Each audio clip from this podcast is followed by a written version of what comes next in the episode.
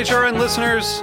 As we celebrate our 15th year, we are deepening our commitment to giving voice to the next generation of food systems storytellers, and we need your help.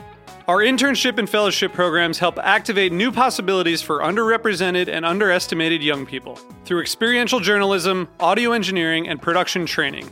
Through these unique programs, HRN helps food equity stewards build essential workforce readiness skills that expand their potential and foster economic mobility.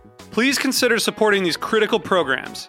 And with a minimum donation, you can be entered to win a dinner for two at an amazing restaurant in one of eight cities and tickets to a concert at a great venue in one of those cities. We have incredible partners across the country who have donated, as they also share our passion for helping to educate the next generation of food systems storytellers. Check out heritageradionetwork.org slash 15 to donate and enter to win today. That's heritageradionetwork.org slash 15 to donate and enter to win today. And make sure you donate before March 31st. Thank you. This program is brought to you by Chefs Collaborative, a nonprofit with a mission to inspire, educate, and celebrate chefs and food professionals building a better food system. Change menus, change lives. Learn more at chefscollaborative.org. I'm Tim Gunn, author, educator, and Project Runway mentor, and you're listening to Heritage Radio.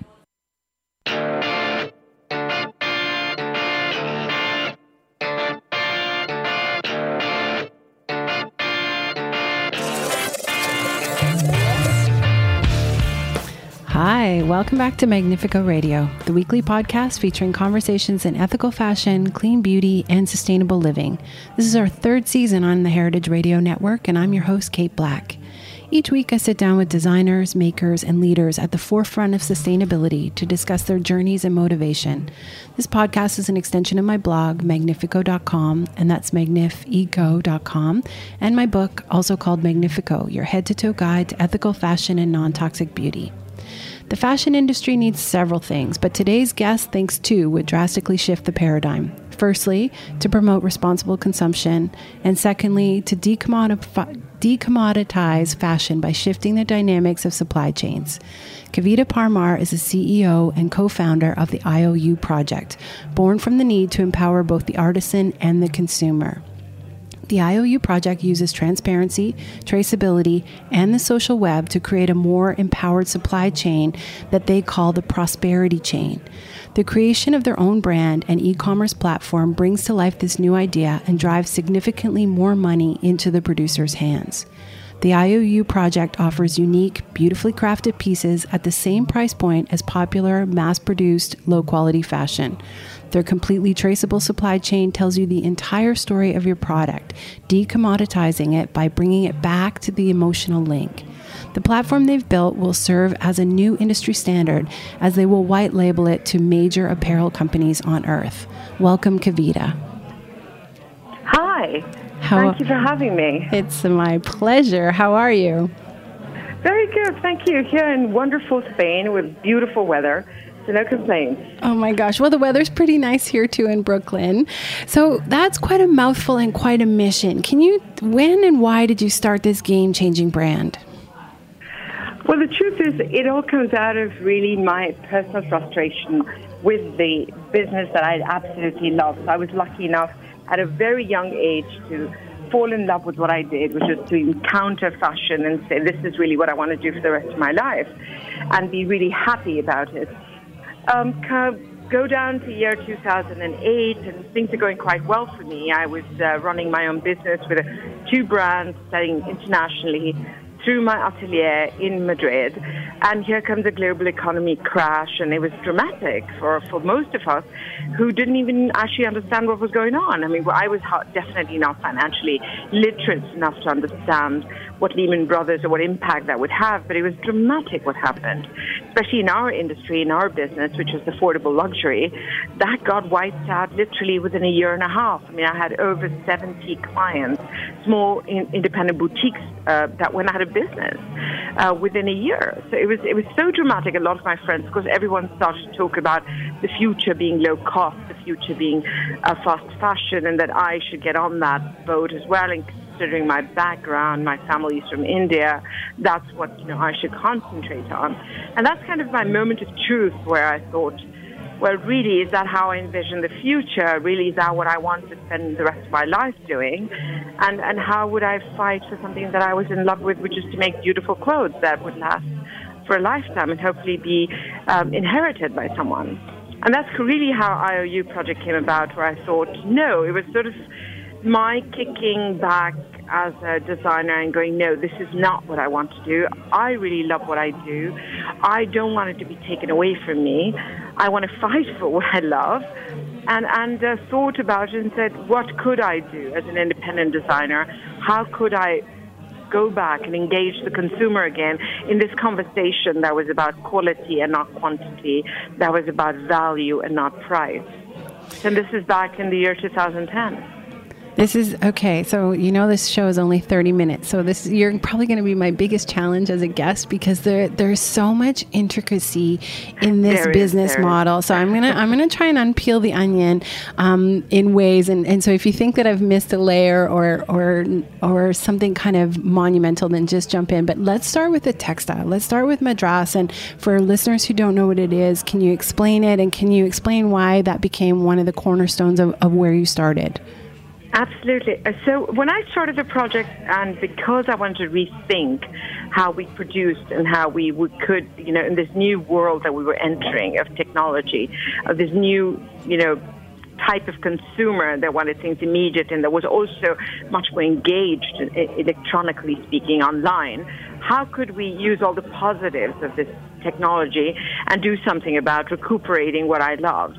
So I started with Madras because whenever I have worked on an artisan project, uh, one of the things that always gets thrown at me is, oh, that's so sweet and cute, but really is it scalable? Um, what attracted me about the Madras, one, it is one of the most ubiquitous uh, fabrics in the world. Most people know of it, heard of it, but no, don't know that it comes from a place called Madras, which was the Madras Presidency, the south of India, which is Tamil Nadu. And there's over 250,000 weavers that still handloom weave this fabric and that are part of a cooperative and still make a living out of this. So this was a huge opportunity to actually show a big scalable project uh, that could actually address mass market. So that's what we did. We went to Madras.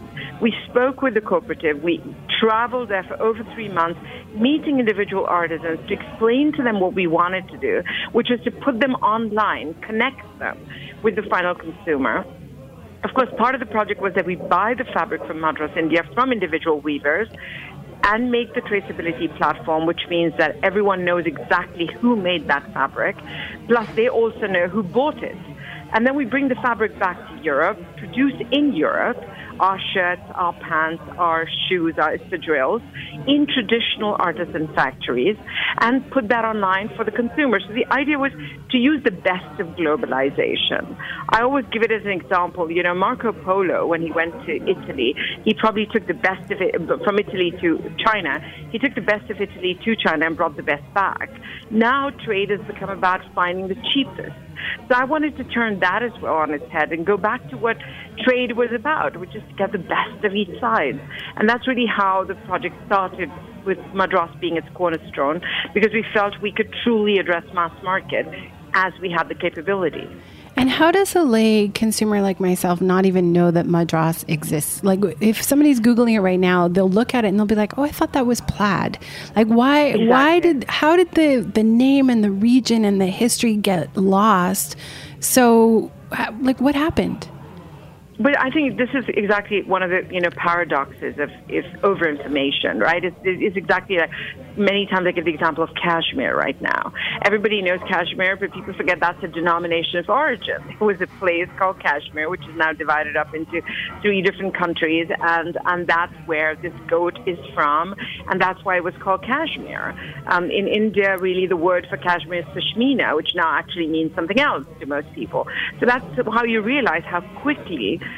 because of the way information is passed and it's not actually vetted, many a times false information gets accepted as truth, or, or people don't have time to actually look back and find it. So we're hoping that being as transparent as we're trying to be, which is really taking you back all the way to the source, we make once again the consumer curious for really where do things come from and why were they called in such a way and why are they specifically from that region and there's a reason for it.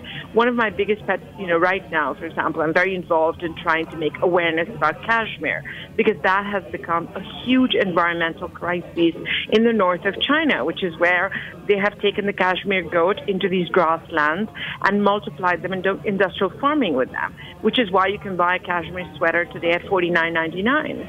Um, but the problem that has created is that this is a mountain goat that lives in the Himalayas, has very sharp hooves, and is digging up this entire grassland in north of uh, China, which is causing a, a huge problem. They can't even breathe in some areas because of the huge dust storms it has created. So sometimes, in terms of fashion, just to satiate the immediate need of immediacy, of having something, we don't see the impact that it causes. And hopefully, because of the way information can travel, we can actually fight that and go back and give the consumer the information and help them make, uh, you know, intelligent choices. You and I are on the same page. I have there's several pages in my book about cashmere and about the kind of mastige, like creating something that should be a prestige um, textile and bringing it to the masses, and what that's done for desertification in China and Mongolia, and exactly. and and buying cheap cashmere has a global effect somewhere else that Absolutely. you can't see. So um, we okay, let's do another call because I don't want to because you're not. Are you bringing in cashmere? Is cashmere part of the IOU project? Well, definitely. IOU project really the idea with IOU. I didn't go out there to be honest to start a brand. I had already done that. I've done two brands, and I've you know satisfied myself and my ego as designer to say, here it is, here's my vision of what fashion looks like, aesthetically speaking. IOU was more of a philosophical standpoint for me at one point in my life where I thought everything that I have learned, everything that this wonderful world of fashion has given me, and with my journey, this is my time to give back. And, and this was sort of my life project to, to create this platform, which would give information, correct information, connect people, and not only people, but designers as well. In fact, with IOU, one of the things we do is we invite designers to collaborate with us so that they can use our supply chain, so called, and, and, and turn it into theirs, and, and hopefully we learn from them. So it really wanted to be a collaborative platform where other people can get information, use it, and, and build together, which is what I think is so, so urgent in our world of fashion. Nobody owns really any artisan community or any idea right now. It's about sharing and hoping, uh, you know, improving each other and, and getting to the end faster than we ever can because we're in an urgent situation right now with all that's going on with global warming and with even the problems that are, you know, we're facing in terms of fashion being one of the largest polluters uh, next to one of the, you know, the petrol industry, which is dramatic.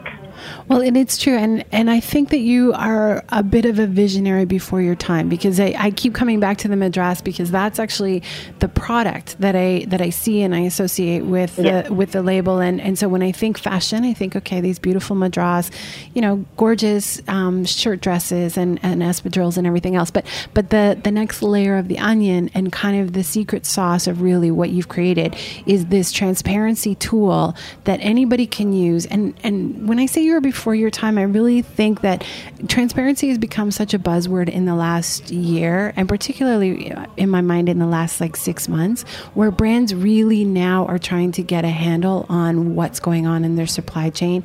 I don't know if you've heard about this project that Nest is doing with home workers, um, with Target and IKEA, and and really trying and West Elm is involved in really trying to help big brands look down their supply chain at individual artisans. But you had already created that. So can you talk about how a woman with your vast experience in design and and fashion created kind of ostensibly a tech company Well, uh, I was lucky enough that I've actually done things maybe the other way around, where actually I started working. My first job was at a sourcing company in um, in in Hong Kong. So I actually participated in what I would call the deindustrialization of most of Europe. You know, where a lot of the companies actually moved eastwards, and then we found factories and set you know groups of uh, companies that would then set up production there. So I actually took part in that.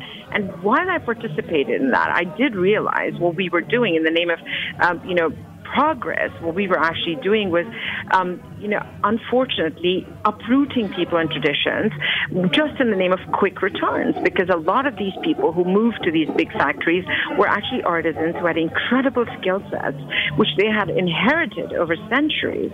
And now they were just unlearning those skill sets and just learning to press a button on a machine, and which eventually basically makes them very vulnerable to anything with robotics or anything that has that would go faster than them, which was logic told me that machines would be faster anyway in very short period of time.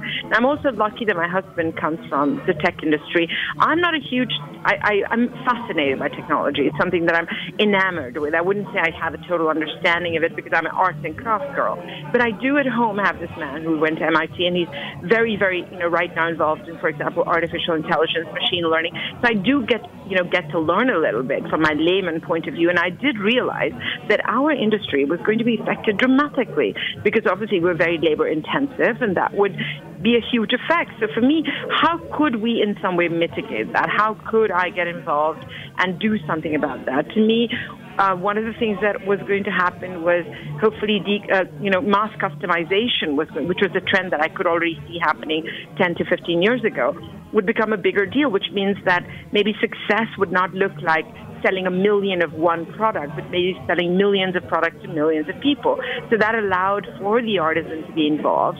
That allowed for technology was allowing for that to happen in many ways, right? That distribution of connecting one to one and being able to sell one thing to one person and make that a multiple and make that a real business. Amazon built their business on that. So that was kind of exciting, and I wanted to get involved in that. And then, of course, the whole thing with the individual. I'm at the end of the day, I've been an entrepreneur since I was 17 years old, and I really do believe that the power that we have uh, we forget sometimes as consumers, as individuals, as people who work, we somehow, it, it, and when you, you know, live in this world and you hear this conversation happening every day and problems look so much bigger, you kind of end up thinking you really can't do much. But the truth is, we have all the power. And so to me, it was, if I could empower, we could some way empower each individual to understand how important it was that they played their, their you know, part in this process. If you could just empower the artisan, and we've seen that in IOU. When we did the whole transparency, many times people told me, oh, it's not, you know, people don't care. But the truth is, it's not just about the consumer not caring, but it's a great story that I tell many times, and it, makes me very proud because I didn't imagine it would happen so quickly. Um, the third or the fourth shipment that was coming out of India, of the Madras, and we bring all our fabric through uh, boats because it's, it has less impact. Um, and it was late, and I called up to find out what was going on. This is an area that generally tends to have hurricanes and cyclones. I thought there was something about that.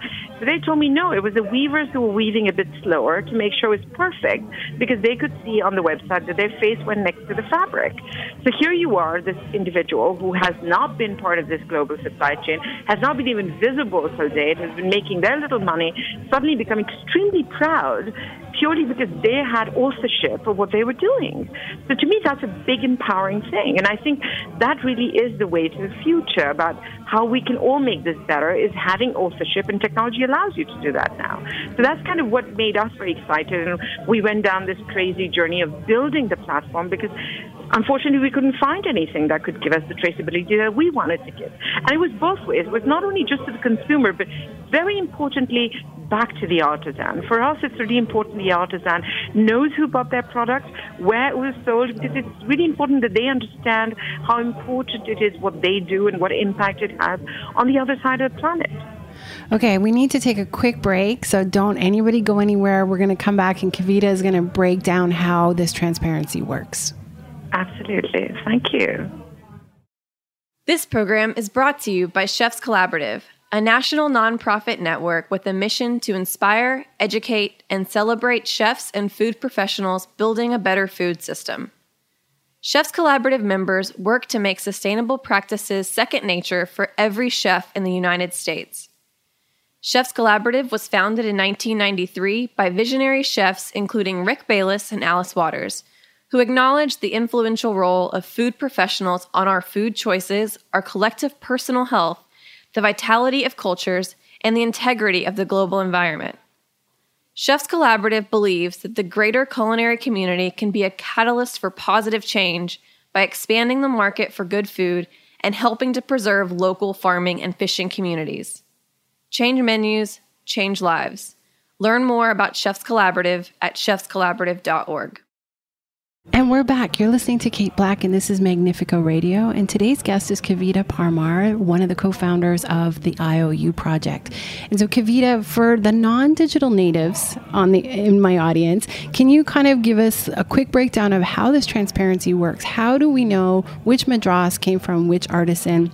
And then, how can that, and then how does that get applied to kind of the bigger, more global marketplace?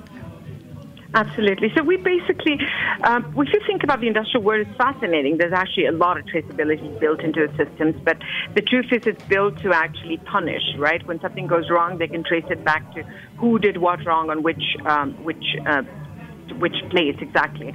But we actually went back and because the cooperative used the system to actually know which we were we wove which fabric.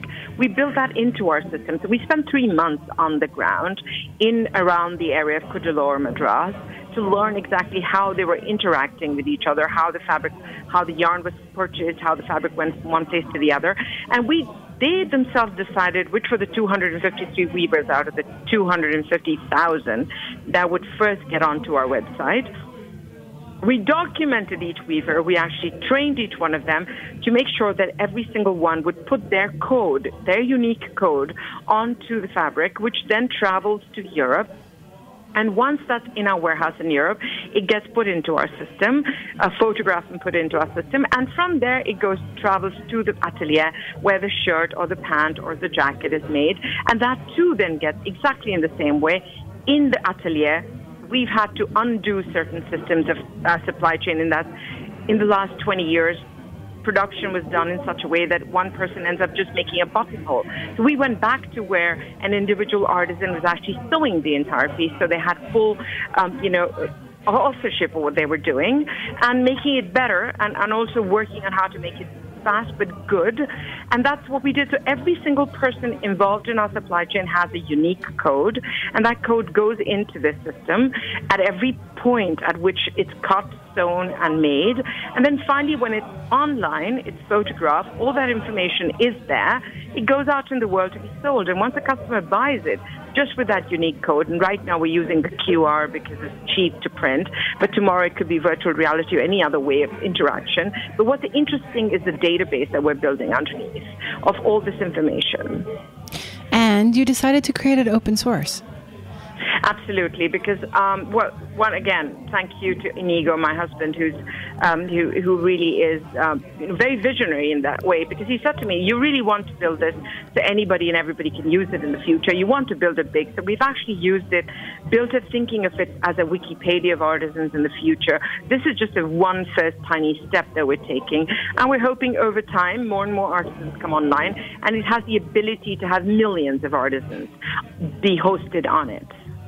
It's it's amazing and it's so kind of simple and so complex that it really it really is it really is kind of the epitome of, of fashion, right? Like it, it just it's so beautiful in, in what you've created. So what does it need? It needs more users, it needs more big brands or more small brands. Like how do we get this Ab- this wiki how do we get it more ubiquitous? Well, actually, I've been really lucky. I'll be honest with you. We've only been we started out the journey in 2010. We're self-funded, so it's always been.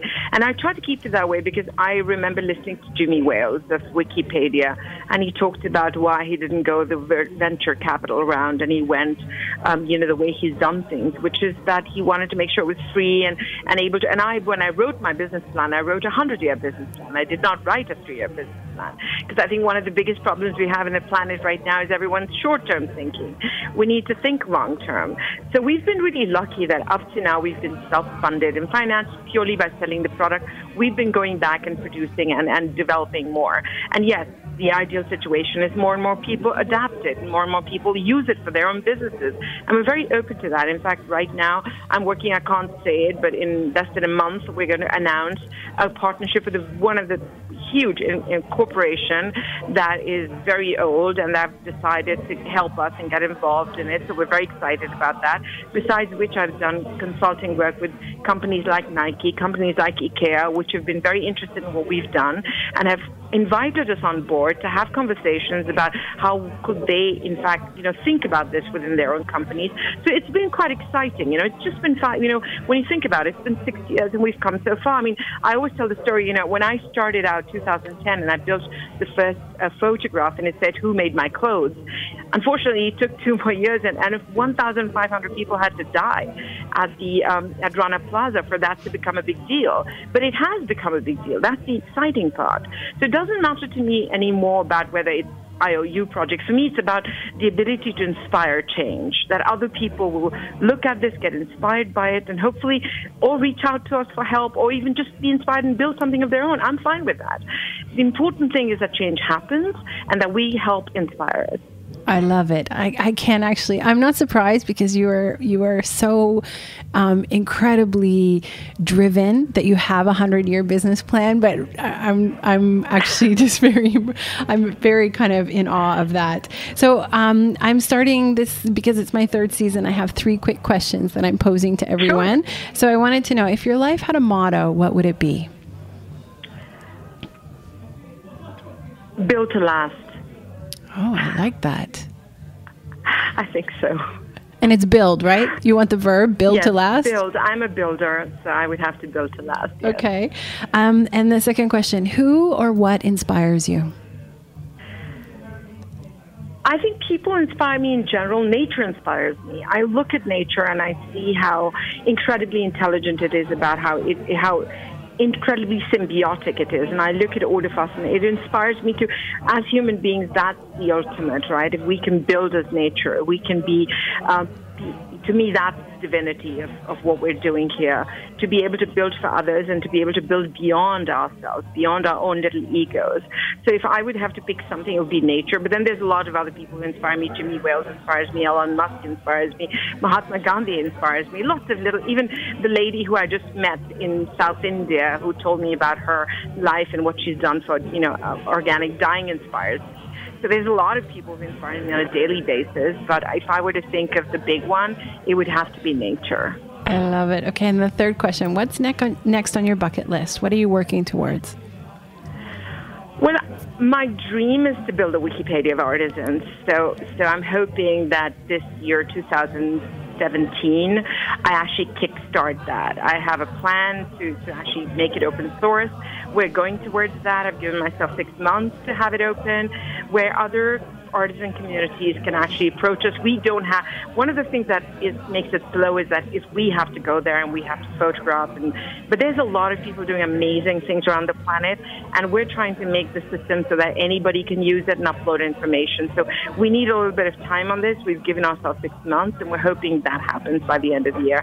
That's my big plan. And also to start um, on, the, on the design side, um, it is to come up with 100% organic, natural dyed black. I wear a lot of black, and I just realized after a lot of study that black is actually very toxic as a color and the way it's made. So I'm obsessed with actually doing 100% natural organic black. Have you been to Vietnam? No, I haven't. Because I think in the north of Vietnam they can do that. Yes, and I just met with somebody in India who's actually doing some testing for us. Uh, so I'm I'm quite excited about that. I'm heard, and I want to make sure it's we can do it big scale and we can wash it in the washing machine so that it can be something that people can really wear on a day-to-day basis and not be something that's so complex that it just becomes something niche. I'm really trying to work towards that. There's a few people, yes, there's some exciting things happening on that end. I love it. And I love that you're always thinking about timeless because Madras is timeless, black is timeless. You're giving the consumer this chance to really kind of invest in in pieces that are timeless. So they can visit, they can support you as consumer citizens citizens by coming to your atelier in Madrid. What's the address? It's uh, in the Callejon of Corquequan, which is in the center of Madrid. Uh, we have a little, our little atelier shop there. Plus, of course, online at the iouproject.com. And we've got store, uh, physical store. And plus, even just reach out to us if you're doing a project anywhere. I do a lot of uh, communication, mentoring, working on projects. I do a lot of classes in different universities. I really do believe that we all need to work out a way change things. And in any way, if they feel they can add or we can add to them, just please do reach out. I'm very easy to get to. That's amazing. Kavita, thank you so much for joining me today. It's thank you, Kate. thank you to so talk much. to you. Thank you. Thank to- you so much for making me on, and thank you for all you're doing. I know you were also one of the pioneers when you started out on this journey, and I remember, you know, meeting you many, many years ago, talking to you. So it's amazing how far you've gotten as well. So thank you so much for all the support. I know how hard it is. Thank you. Thank you for the kind words. Thank you to everybody for listening. I want to give a shout out to Heritage Radio Network. You can find and subscribe to Magnifeco Radio on iTunes or Stitcher. And if you like what you hear, kindly give us a review. I would love to hear your thoughts and also a rating. It helps us rank higher amongst conventional fashion podcasts and to push these conversations forward. If you have a question or want to be a sponsor or recommend a guest, you can always email me at radio at magnifeco, M A G N I F E C O dot com. And you want to learn more about artisan fashion and alternatives to consumption, plus hundreds of other stories, visit magnifeco.com. Until next week.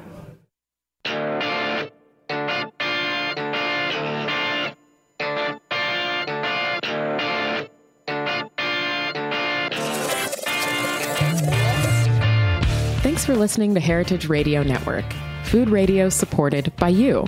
For our freshest content and to hear about exclusive events, subscribe to our newsletter. Enter your email at the bottom of our website, heritageradionetwork.org. Connect with us on Facebook, Instagram, and Twitter at heritage underscore radio.